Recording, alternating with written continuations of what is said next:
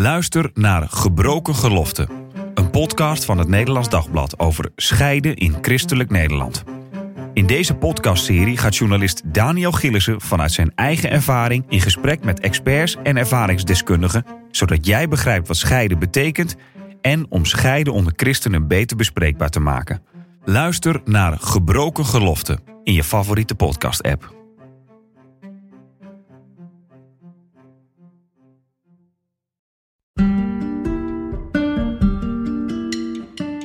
Leuk dat je luistert naar de Relatiepodcast.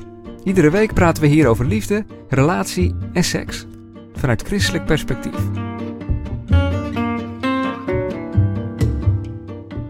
Hoi, ik ben Marien Korterink en ik praat in deze aflevering met seksuoloog, psycholoog en relatietherapeut Phoenix de la Fosse over je seksuele landkaart. Phoenix, fijn dat je er bent. Dankjewel.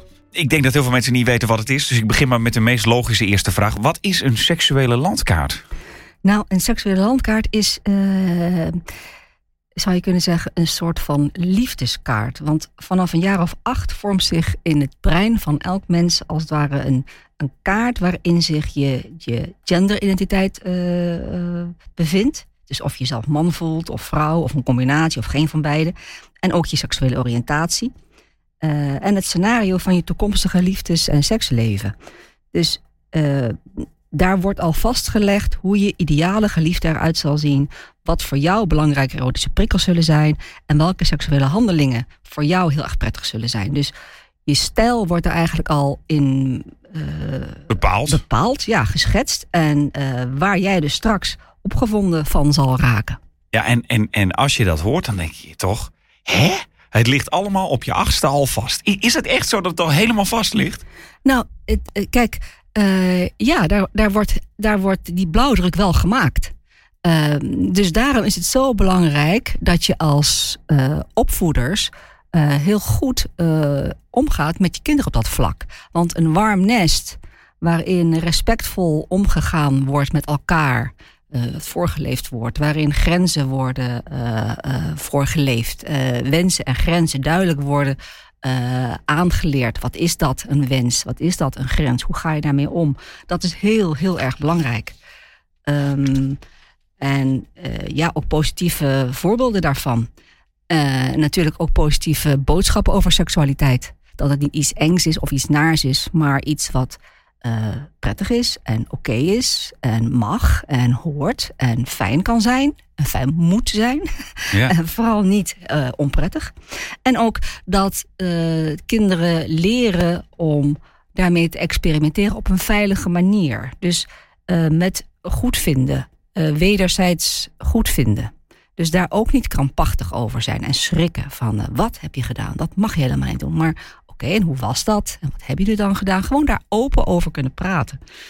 Uh, uh, dat is allemaal nodig om uh, een prettige en, en, en, en ja, zeg maar zeggen, gezonde kaart te ontwikkelen. Natuurlijk is dan ook belangrijk dat je een bij je lijf passende genderidentiteit hebt. Dat je een meisje bent in een meisjeslichaam en een jongen bent in een jongenslichaam. En dat je goed functionerende geslachtsdelen hebt en, en, en hormonen. En dat je ook je hersenen in staat zullen zijn om mee te kunnen voelen met een ja. ander. Maar als dat er allemaal is, dan ontstaat er dus een, een, een, een, ja, een gezonde, fijne seksuele ontwikkeling. En is er ook uh, veel minder kans dat er een, een ongewone uh, preoccupatie ontstaat voor iets specifieks. Ja. Maar het, het, klinkt zo typisch omdat we, nou twee weken geleden hadden we het natuurlijk nog over de puberteit. Wat er ja. allemaal bij komt kijken. Ja. Je denkt dan, dan kom je erachter, ga je ontdekken wat vind je fijn. Maar dat ligt allemaal al vast. Ja, want je hebt allerlei ervaringen opgedaan. Je hebt alle dingen opgeslagen. Je, je weet op dat moment van, uh, dit is wat ik voel, dit is wat ik wil, dit is prettig.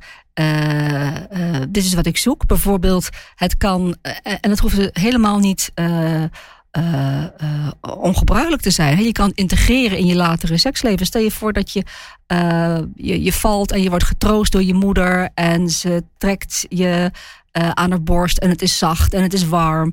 En dat je denkt, dat, dat kan verknoopt raken later met ik hou van grote, zachte vrouwenborsten bijvoorbeeld. Ja, maar... En dat, dat, kijk, dat kan je isoleren en dan kan je denken, ik die, die vrouw die interesseert hem niet, die grote borsten interesseren me. Maar je kan natuurlijk ook integreren in je hele, in je hele scenario. En, Ja. en wel de persoon ehm, die aan die borsten vastzit zien.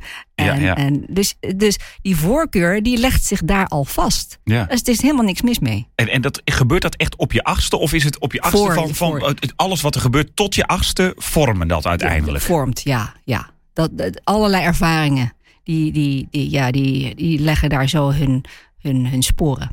En is het dan ook een soort van onveranderlijk daarna? Of, want je hoort natuurlijk bijvoorbeeld mensen die uit de kast komen of zo. De- de- Voor mijn gevoel gebeurt dat niet vaak als je negen bent, maar eerder in de puberteit bijvoorbeeld. Of, of soms natuurlijk ook nog veel later. Maar Of al veel eerder. Al veel eerder dat, dat, dat kinderen aangeven van... eh, eh, ik zie eruit als een jongetje, maar ik voel me geen jongetje. Ehm, eh, en en ja, tegenwoordig durven kinderen dat makkelijker te zeggen... als ze, als ze veel jonger zijn dan wanneer ze volwassen zijn. Eh, omdat daar nu veel meer oor voor is en, en oog voor is. ja, het is misschien ook dat die, hij kan wel vast liggen, maar dat wil nog niet zeggen dat je het zelf allemaal al weet. Precies. Dus dat je op je achtste zegt, nou, ik, ik weet inmiddels al Nee, dat ik dit nee, eh, fijn nee, vind en dat ik later zo'n partner krijg en eh, helemaal niet. Helemaal niet. Het kan dus best zijn dat die jongen die vroeger, het jongetje wat vroeger ontzettend eh, fijn eh, troost vond bij zijn moeder met die grote borsten, dat hij helemaal niet denkt aan grote borsten als hij acht is. Maar als hij eh, meisjes ontmoet als hij puber is, dan vindt hij dat wel heel erg leuk. En, hij, en is dat raar? Nee, is helemaal niet raar. Dat kan hij helemaal integreren in zijn, in zijn seksuele script, in zijn scenario, in wat hij opwindend vindt.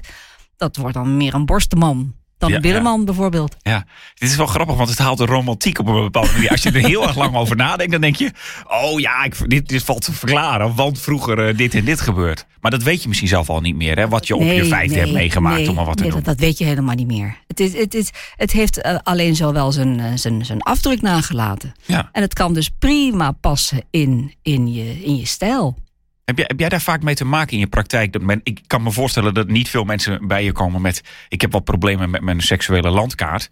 Maar dat uiteindelijk blijkt dat dat er wel mee te maken heeft. Ja, ja, ja. Maar dat ze dat zelf, omdat het die terminologie is bij heel veel mensen, ja, misschien mensen die nu de podcast luisteren ook, die denken: ik heb er nog nooit van gehoord. Nee. Maar het kan, ik kan me voorstellen dat het wel veel eh, verduidelijking kan geven. Ja. Als, je, als ze bij je komen met Ja. een probleem, Ja. dat dit eraan eh ten grondslag ligt. Kijk, eh, ik, ik zie dan meer mensen die, die zeggen van ik heb iets en ik vind dat eigenlijk heel raar. Of ik vind dat eigenlijk heel, heel ziek. Of ik vind dat eigenlijk, ik, ik snap dit niet, want ik val op. Nou ja, noem eens wat. En dan zit het soms meer in de parafiele hoek. Zeg maar de, de, de ongebruikelijke eh, eh, objecten die opwindend zijn. Ja, en dat kan, want ik, ik moet denken aan dat, dat mensen eh, Situaties. voetenfetish hebben. Ja. Dat je dus eigenlijk opgewonden wordt van als iemand aan je voeten zit. Hè? Ja. Eh, zeg ik dat zo goed? Ja, ja. Dat kan dus ook daarmee te Of, maken of hebben. dat je aan andermans voeten zit. ja, ja. Of andermans voeten wil zien. Dat kan heel goed, ja, heel goed daarmee te Die, die, zijn handen, die zijn voeten zijn vroeger heel vaak gemasseerd. Of die hebben iets. eh, nou, dat, dat hoeft niet één op één zo te zijn. Het, Nee, het is niet zo simpel. het is niet zo simpel. Nee. Het zijn verknopingen. Net zoals een droom eh, is niet één op één. Een droom is ook een verknoping van van alles. Ja, ja. Net, dus ook eh, als je voeten of vrouwenvoeten. Want ja, als je vrouwenvoeten heel opwindend vindt, is het niet zo van: oh ja, mijn moeder heeft met, eh, met haar voeten weet ik veel wat gedaan. Of ik heb mijn voeten, eh, de voeten van mijn moeder gemasseerd. Nee, het, het, kan, het kan iets zijn geweest waardoor voeten fascinerend waren en prettig waren. En die prettige ervaring raakt verknoopt met seksuele prettige ervaringen. Dat, het raakt verknoopt met elkaar. Kan jij dat als therapeut dan eigenlijk uit elkaar halen als dat nodig is? Omdat inderdaad misschien iemand soms ook vastloopt met eh, eh, dat het verknoopt raakt en dat je dat liever bijvoorbeeld niet wil.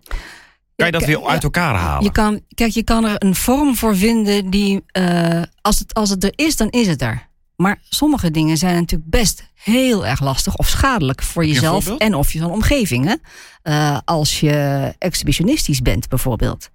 Dat is schadelijk voor, eh, voor een ander. Want die, die schrikt ervan, of die kan daar heel erg door getriggerd raken. Het, is, het kan ook schadelijk zijn voor jezelf, want je kan worden opgepakt, je kan een dossier krijgen, weet je. Dus er kan van alles eh, aankleven. Dus dat krijg je niet zomaar weg. Het is namelijk wel iets wat je heel erg opwindend vindt. Maar je kan wel misschien een vorm vinden en daar samen over hebben. Van is er iets waardoor eh, eh, ik het kan eh, omleiden naar iets wat niet schadelijk is voor mij en een ander. En, en, en dat is ook wat. En dan ga je er samen kijken van wat, wat kan daar een vorm voor zijn. En sommige dingen, ja, die, die, die, die zijn en blijven schadelijk, hoe dan ook. Ja, en eh, dan, dan zal je moeten afwegen van ja, dit moet ik gewoon niet doen. En hoe blijf ik dan uit de buurt? Ja, ja want, want het is dus niet zo dat het in die zin, om het zo te zeggen, opgelost kan worden. Want inderdaad, nou noem je dit waar je daadwerkelijk voor opgepakt kan worden. Mhm. En er zijn natuurlijk wel meerdere dingen te bedenken waar, die echt ongezond zijn. Ja, Eh, die misschien ook in die fase dus op je eh, landkaart terecht ja, zijn gekomen. Ja, ja, ja. Eh, maar dat kan je dus niet zo, jij zelfs als therapeut, dat is, ligt zo in die zin wel diep. Dat kan je niet zo zeggen van nou, weet je, ik. Ik, ik, ik heb een oplossing en, en daardoor heb je dat nooit meer. Nee, het, het, het blijft natuurlijk wel een gevoeligheid. Hè? Het is meer van hoe ga je die gevoeligheid, als die voor jou en of je omgeving schadelijk is, hoe ga je die zodanig een vorm geven dat die voor jou en of je omgeving niet schadelijk is? Ja.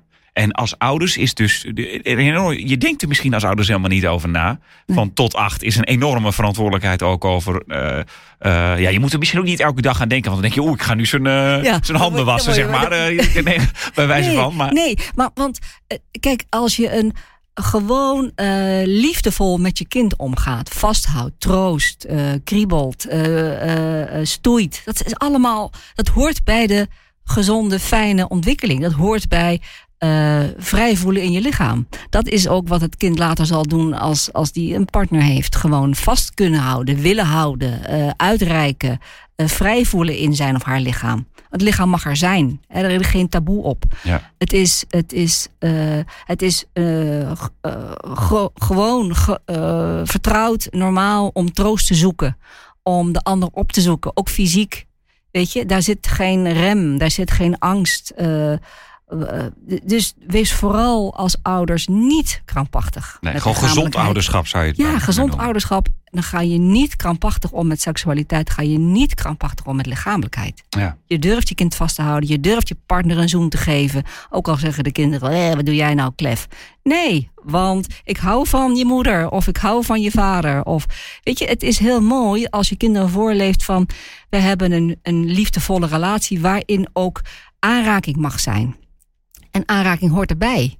Ja. Als je, als je de hond lief vindt, dan geef je die ook een knuffel. Weet je? Eh, of het konijn, of weet ik veel wat. Ja, dus of de teddybeer. meer bijzonder als je het niet doet dan als Het je is het wel meer bijzonder, ja, want dan geef je een boodschap af. Ook al is het zonder woorden. Je geeft af van eh, uit de buurt blijven. Nou, uit de buurt blijven. Eh, waarom uit de buurt blijven? Dat is niet goed. Oh, wat is niet goed? Kijk, zo ontstaat iets van rem. Zo ontstaat iets van no-go. En dat kan natuurlijk wel zijn sporen eh, gelijk nalaten bij een kind. Dat, Ja. Dus nee, geen troost zoeken. Later dus ook in een relatie afstandelijk zijn en blijven. Ja.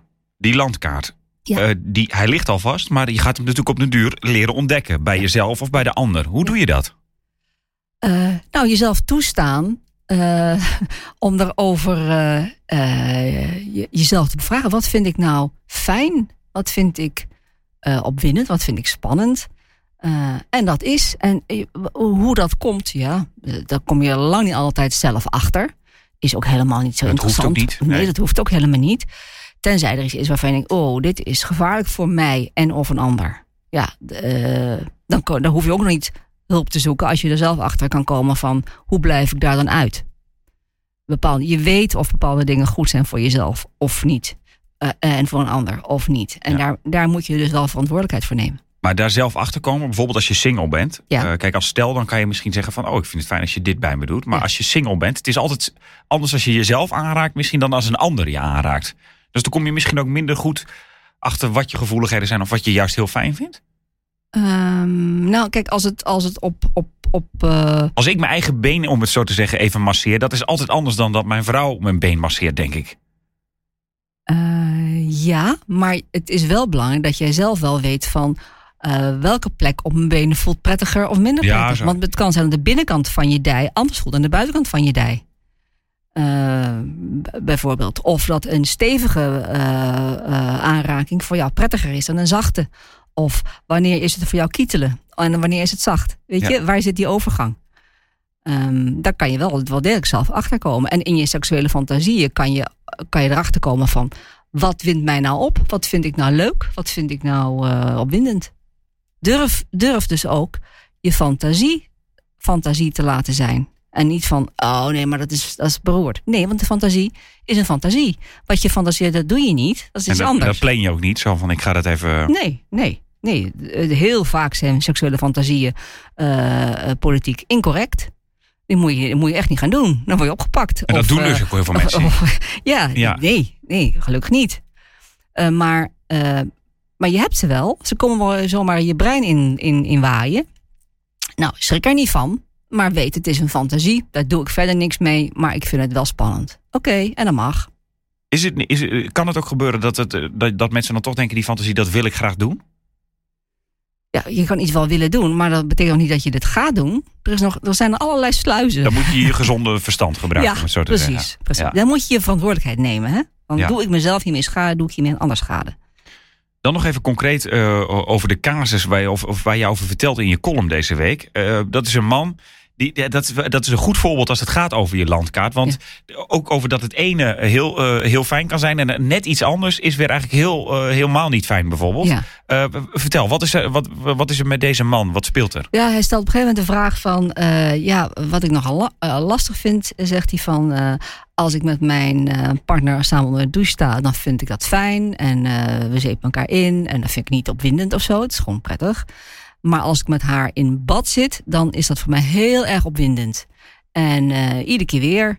Eh, en dat betekent dat als ik naar een sauna ga, ja, dan ga ik niet met haar in een bubbelbad zitten. Want eh, dan word ik ook opgewonden en dat vind ik erg onprettig. En, Ja, dus dat is ongemakkelijk gewoon. ja, ja. dus dat, dat doe ik niet. En dat vindt ze wel een beetje raar. Maar ik kan er wel mee leven, zegt hij. Maar hoe kom ik er eigenlijk aan? Zo, zo, zo gaat Ja. het verhaal. En, en, en, en wat is, is dan het? Dan, dan kom je dus uiteindelijk uit bij zo'n landkaart? Ja, dus dan, dan, dan kan ik uitleggen hoe zo'n landkaart werkt. En dat daar waarschijnlijk dingen bij elkaar verknoopt zijn geraakt. Eh, van in, in bad of in water iets wat heel fijn was, is verknoopt geraakt met seksuele gevoelens.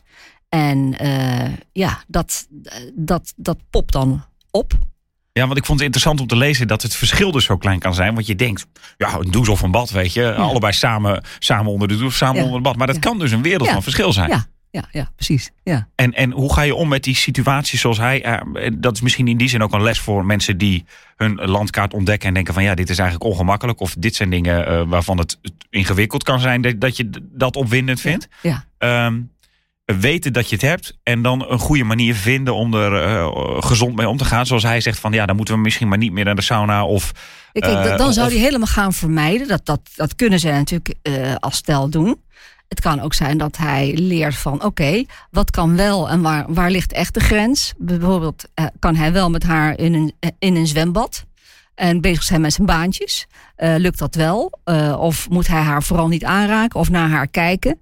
Of weet je, of kan hij wel in een bubbelbad gaan zitten met haar als er ook andere mensen bij zijn en hij denkt aan eh, het grasmaaien thuis. Ik bedoel, Ja, er zijn ja, allerlei stapjes die hij zou kunnen, eh, of ze, ze samen zouden kunnen eh, proberen. En Als ze wat- bespreken zij dit ook?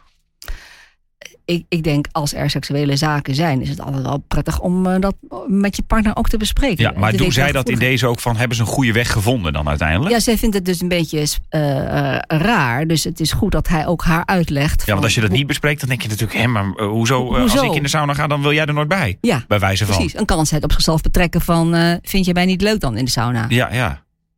Dus, dus, dus Open. dat bespreken. Ja. Eh, en, en, en dan kan je een oplossing vinden van Ja. of dat dan inderdaad is. Van, en dan kan je het ook onderzoeken. Hè, van, nou, Kijk, dan proberen we het een keertje van ja. eh, En is als ik het meer- zo doe. of- Precies, precies. En dan wordt het niet meer zijn probleem, maar iets waar ze samen mee eh, gaan kijken van kunnen we hier iets in een weg in vinden. En dus relevant om je eigen landkaart te kennen. Ja. Dankjewel, Phoenix. Leuk dat je luisterde naar de Relatiepodcast. Heb je ook een vraag die gaat over relaties, liefde of seks, waar je graag een antwoord op wil? Mail je vraag dan naar podcast.nd.nl. Dan krijg alleen ik de vraag te zien en kan ik hem, als je dat wil, delen met een van de relatietherapeuten uit deze podcast. Als je anoniem wil blijven, zet dat er dan even bij. Vergeet ook niet om te abonneren op deze podcast. Dan verschijnen de afleveringen iedere week vanzelf in je podcast-app. Tot volgende week.